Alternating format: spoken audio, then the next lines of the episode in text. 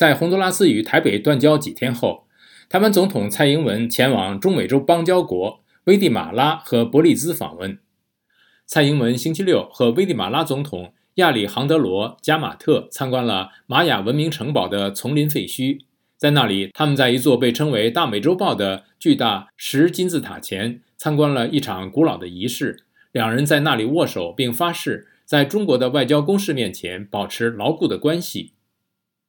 蔡英文明年卸任前的这次重要外访包括过境美国，并预计与美国国会众议院议长麦卡锡会晤，被认为目的不是为了获得外交突破，而是为了在地缘政治动荡期间巩固台湾在美国领导人心中的地位。另一方面，台湾前总统马英九先于蔡英文离开台湾到中国大陆展开祭祖之旅。那么，对于马蔡分别出访不同的目的地，分析人士和民众怎么看？以下是陆洋分享美国之音台北特约记者李贤的相关报道。陆洋。好的，志远。首先，位于天津的南开大学台港澳法研究中心执行主任李小兵透过微信公众号聚焦中国对马英九访中表示，马英九以其特殊的身份为两岸交流打开了新的局面，为推动两岸关系发展起到了示范和引领群伦的效应。不过，根据台媒一评新闻网3月20号发布的民调，超过63%的台湾网友并不支持马英九访中。当外媒早前曝光蔡英文过境美国的计划时，洪都拉斯高调宣称已经跟中国洽商建交，并继而于马英九出发的前一天正式宣布与台湾断交。分析人士表示，台洪断交事件背后中共操作的痕迹之深，让国民党青壮派也担忧，这恐怕给友中的国民党带来负面效应。接着，马英九又选在敏感时间出访中国，让争议再起。对此，同党籍的台北市议员钟小平就公开表态，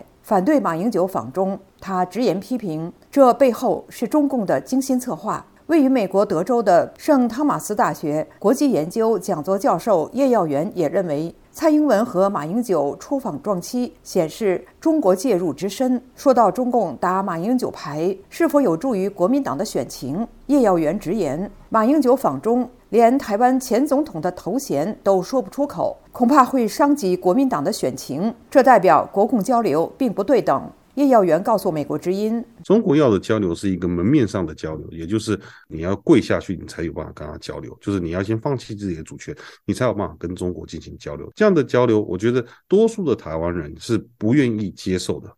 台湾国策研究院执行长郭玉仁指出，中共利用两人出访撞期来强化蔡英文亲美，挑衅中国，造成台海紧张和不稳定，以及马英九倡议和平发展和繁荣交流的反差，以拖垮民进党的选情。郭玉仁告诉美国之音，我觉得马英九访中造成的那个反差效果，是中共试图让这个对民进党相对低迷的这个社会氛围继续存在在台湾社会里面。应该之后还会有一些议题来强化台湾民众这种所谓的不喜欢两岸关系过于紧绷或反战要和平的这一种社会氛围。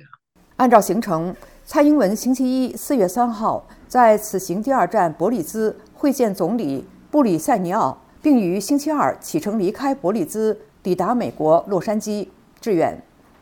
谢谢陆洋分享美国之音台北特约记者李贤的相关报道。中共操弄马英九访中，恐给国民党带来负效应。